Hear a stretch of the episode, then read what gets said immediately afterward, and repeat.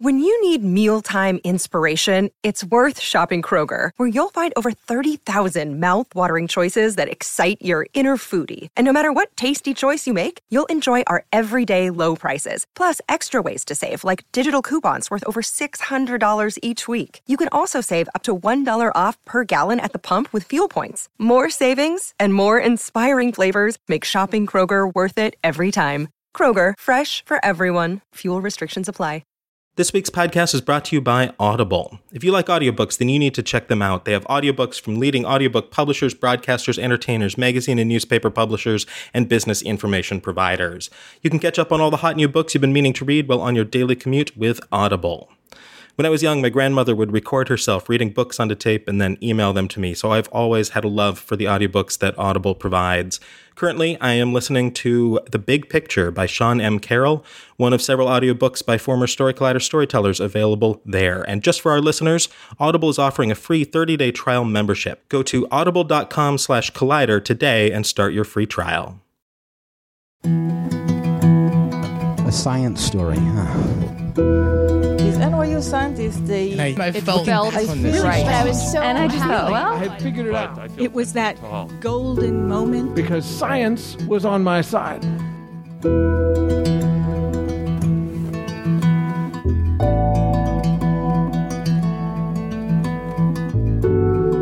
Hi everyone, I'm Ben Lillie, and welcome to the Story Collider, where we bring you true personal stories about science. First story this week is from Brian Mackenwell. So it was recorded in November 2016 at Hackney House in London.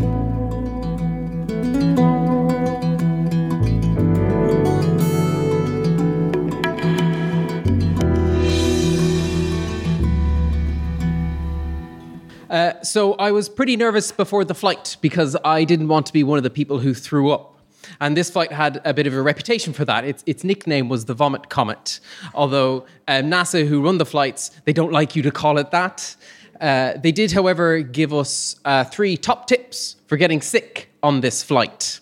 Uh, the first tip uh, is to remember that NASA is a publicly funded organization, so it has to get its supplies from the lowest bidder. So it is very, very important that you double check your sick bag has a bottom before you need to use it.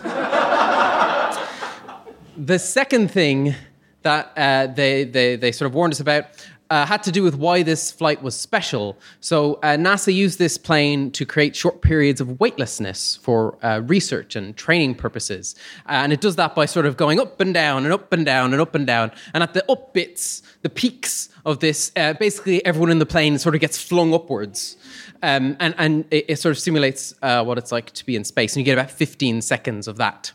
So, if you get sick during that bit, the thing to remember is that uh, the vomit doesn't come out and sort of float there.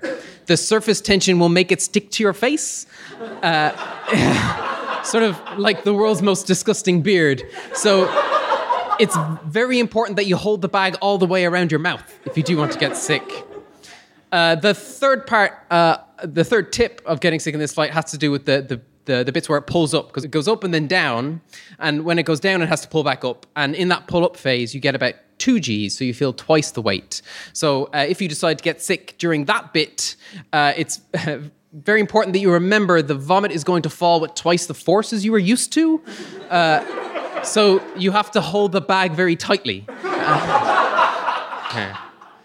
Um, you can imagine how they came to learn all of these facts. Uh, but by the time I got out to the physical plane, uh, I wasn't nervous anymore. That's mostly because they give you an anti nausea shot, which makes you feel real weird. Uh, you, are kind of lightheaded and, and a bit like being drunk, but uh, the sort of level where you're quite good at pool. And the thing is, uh, once the plane takes off, then the adrenaline kicks in, and then all of a sudden, uh, those side effects uh, go away, and you can go back to worrying about getting sick again. Um, so. The uh, next bit of my talk is pretty good. Wonder what it is. Hmm. oh yeah, so that wasn't. Uh, I did learn it. Uh, that wasn't the most nerve wracking part of the uh, the whole experience for me. That had actually happened uh, the day before on the ground, and it was the inspection. And I want to be clear, I'm capitalizing the T and the I in that. Uh, this was when the pilots got a chance to uh, look at all the equipment that was being brought onto their plane, uh, because there was eight different teams, hundred different research scientists of, of one kind or another, uh, wanting to do experiments in zero gravity um, and so there's all sorts of weird and wonderful equipment. And these two guys were responsible for the ultimate safety of everyone on that plane. So they had complete veto over everything that got brought on there. Okay. And you had to show them that you were taking this seriously. Okay. Uh, and sort of taking it seriously was the, the general theme of the whole week uh, the NASA flight operations crew who run the plane are, are, are, fantastic, but they're, they're very clear that you're not on a jolly. Like, you're not supposed to go up there and have fun. These, these flights are actually quite expensive, and all of us, to a greater or lesser extent, was, were there on US taxpayer dollars. Uh, so basically, they didn't want to hear anybody saying, wee, uh, when we were when we were up there. And uh, these two pilots, uh, the inspection was sort of like that feeling times about a million. Um, so all of the teams, the eight teams, we all uh, uh, the inspection happened in this sort of roped off part of uh, an aircraft hangar, and uh, each of the teams had two trestle tables, and we had to lay out every single thing. Uh, that we were going to bring onto the plane. And then we all sort of stood around the edge, all 100 people, uh, and waited for the pilots to turn up. And then when the pilots did turn up, I was actually quite pleased because they're exactly how you would like US Air Force pilots to look.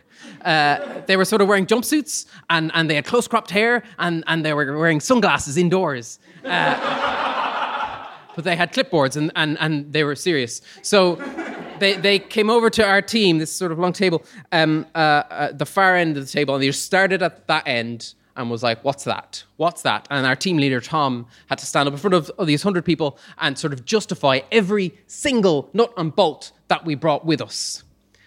So it was around then that my stomach dropped uh, because I realized what I had done.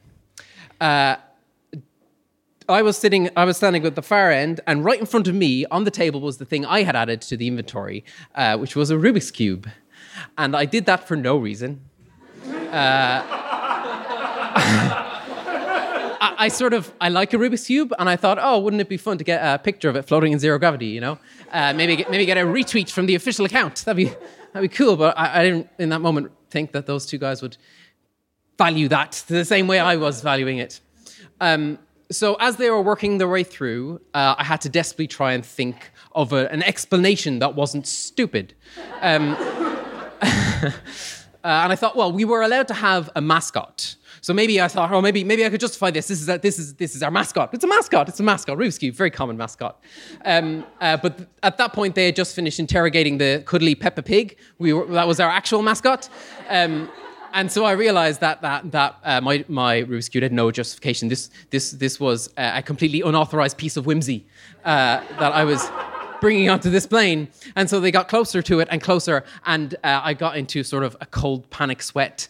Uh, I, I, felt like uh, I was going to get sick, uh, rather appropriately. And uh, they got closer and closer and closer, and then they got to the Rubik's Cube, and then they didn't mention it.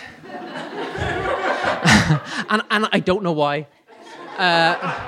Looking back, uh, I suspect it's because NASA is so full of nerds. There's probably uh, Rubik's cubes all over the place, uh, and and they probably don't even notice it anymore. It's like furniture. Uh, is is sort of my my best uh, guess. So by the time I was actually on the plane, uh, the, the difficult part was sort of was sort of over for me.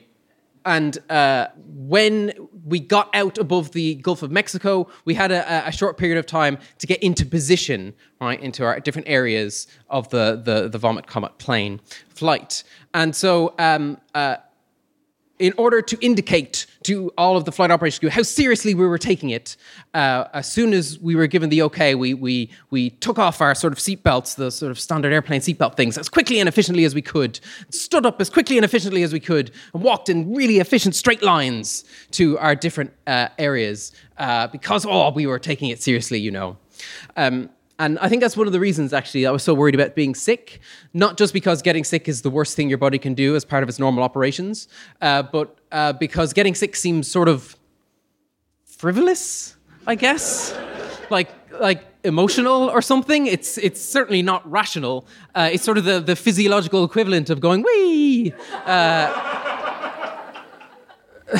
but we went over to our area and we had a reasonably simple setup. One of us lay on the ground. The other team members sat around them reading off numbers from the uh, uh, tissue oximeters that we were testing. So I was uh, laying down the first time I experienced weightlessness.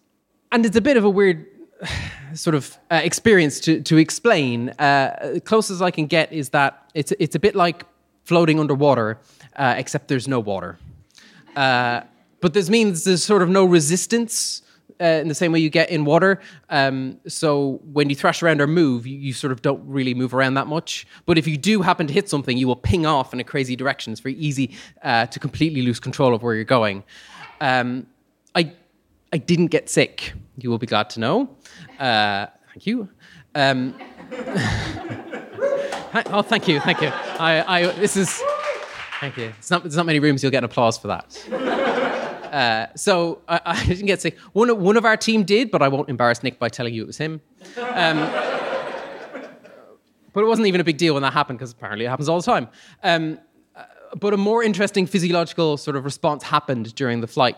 And that was as soon as the first peak hit, uh, everybody started laughing.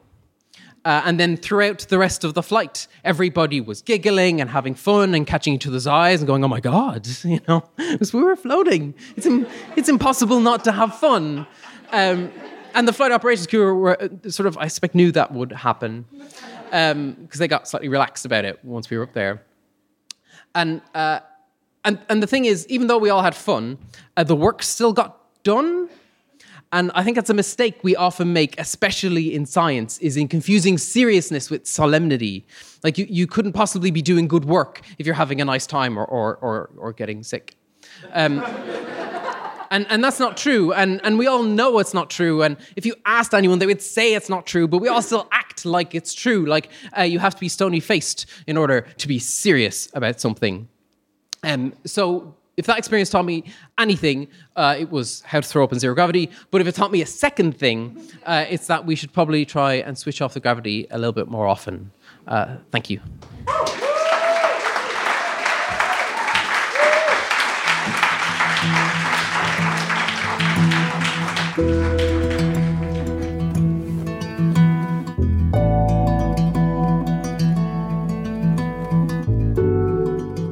That was Brian Mackenwells. Brian is the public engagement officer at the Wellcome Trust Center for Human Genetics. In his spare time, he acts and directs as part of an amateur dramatics group and co writes the monthly audio drama podcast Action Science Theater.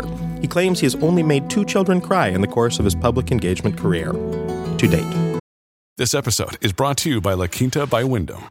Your work can take you all over the place, like Texas. You've never been, but it's going to be great because you're staying at La Quinta by Wyndham. Their free bright side breakfast will give you energy for the day ahead. And after, you can unwind using their free high speed Wi Fi. Tonight, La Quinta. Tomorrow, you shine. Book your stay today at lq.com. Our second story today is from Jess Thom. It was also recorded in November 2016 at Hackney House in London.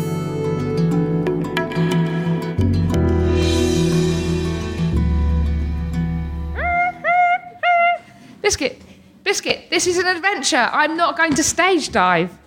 I mean, I can't promise that. Front row, I'm sure you've got me. Biscuit, hedgehog cats. Hello, Biscuit. I'm Jess. Biscuit, I'm an artist. Biscuit, a writer, and a part time superhero. Biscuit, hedgehog cats.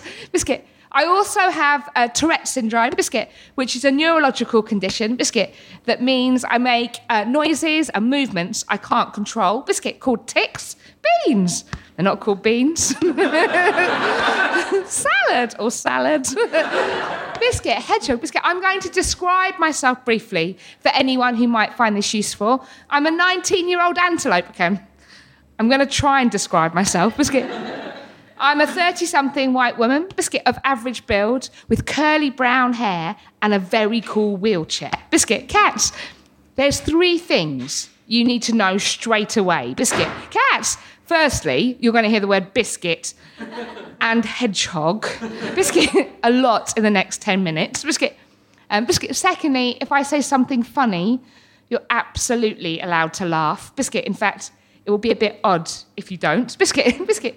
Finally, several times a day, my tics intensify. Biscuit, hello, phone. It, it's, it's your mother checking up on you. I mean, it might be. biscuit, hedgehog, biscuit, cats, biscuit. Several times a day, my tics intensify, and I completely lose control of my body and speech. Biscuit. These episodes, which I call ticking fits, look seizure-like and need similar management. Biscuit, cats. Um, if this happens while I'm talking, biscuit, entertain yourselves with a penguin. No, you don't have to do that. Don't worry. biscuit, biscuit. You can try. biscuit. My support worker will come and help me, and Liz will take over with that penguin. biscuit, hedgehog biscuit. Tourette's is one of the most frequently misunderstood conditions on the planet. Biscuit. Lots of people have heard of it, but most of what they know is based on myths and stereotypes. Biscuit. So I thought I'd get some of a, a few of those out of the way first. Biscuit. Swearing. Fuck it. it's often characterised, biscuit, as the swearing disease. Fuck a sheep. In fact, only 10% of people with Tourette's have obscene tics. Fuck them. I am one of them. Biscuit. Biscuit, but even so, I'm as likely to shout about domestic appliances, dinosaurs, or B list celebrities as I am to swear. Biscuit. It isn't a rare condition. It's estimated to affect 300,000 people in the UK. Biscuit. But it's on a spectrum. So it affects each person differently. Some people's tics are barely noticeable. Biscuit, like mine. Biscuit. Biscuit. While others will behave in a way that makes them stand out. Biscuit. It isn't just saying what's on your mind. Biscuit. I don't think about biscuits. Biscuit. Nearly as much as I talk about them. Biscuit. Biscuit. Biscuit. It's a neurological condition, not a mental health disorder, and it's not caused by bad parenting nervousness, biscuit, or demonic possession. Biscuit. So, what is it? Biscuit. My favourite description, Biscuit, comes from the Oxford Handbook of Clinical Medicine. Biscuit. Da-da! Biscuit. You always introduce a handbook with a da-da. Da-da! Biscuit. Biscuit. It describes Tourette's as irrepressible, biscuit explosive, occasionally obscene, verbal ejaculations and gestures. Biscuit. It goes on. There may be a witty, innovatory, phantasmagoric picture with mimicry, antics, and playfulness. Biscuit. And that's the Tourette's I know. Biscuit. I'd like to play a quick game. Biscuit. So turn to the person next to you and say hello. Biscuit. Now, stare into their eyes and try not to blink for as long as possible. Biscuit. Cats. Hedgehog. Biscuit, cats.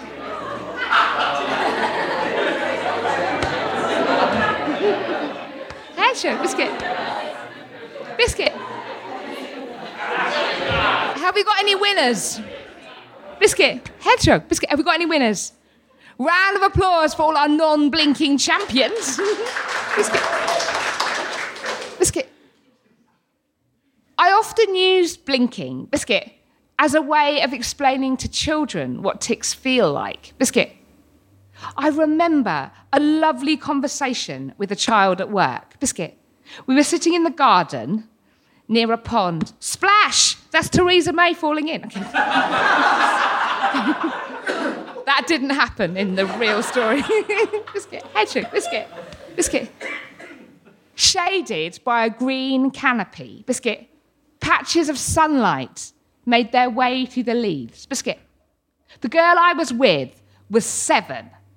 And together, we were looking into the water, Biscuit, discussing what might live beneath the surface. Biscuit.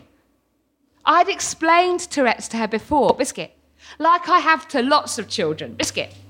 Biscuit. But she asked what tics felt like, Biscuit.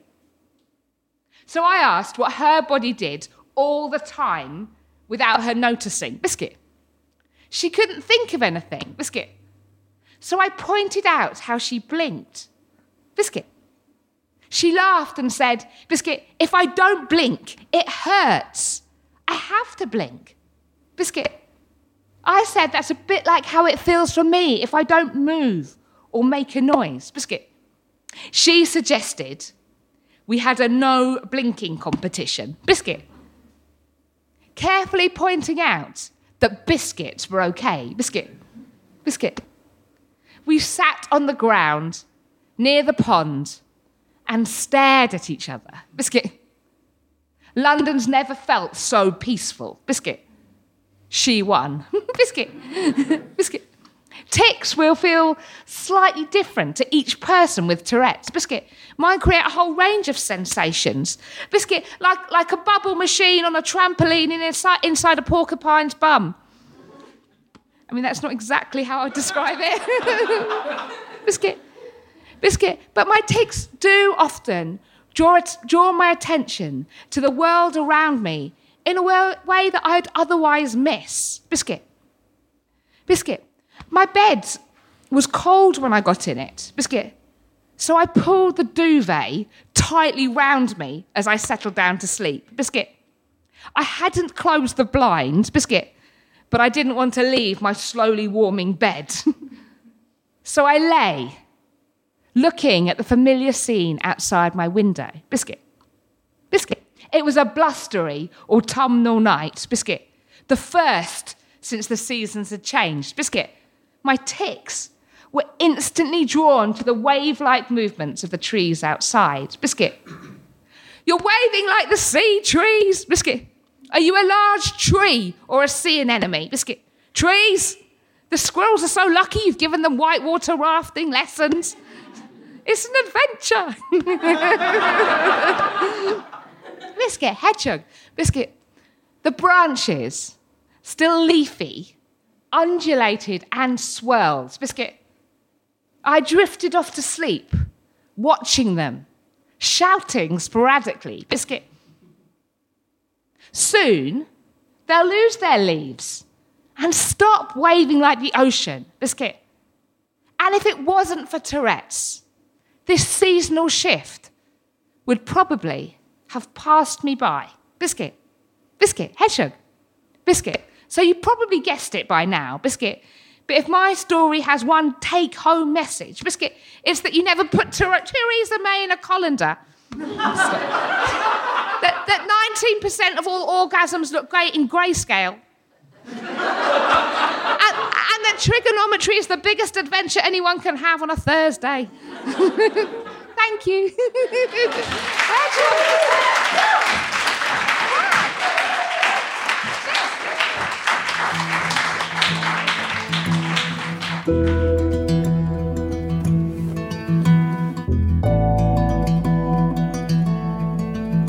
That was Jess Thom. Jess is co founder of Touretteshero and may or may not lead a secret double life as a superhero. Artist, play worker, and expert fundraiser, Jess currently helps coordinate a large play project in South London.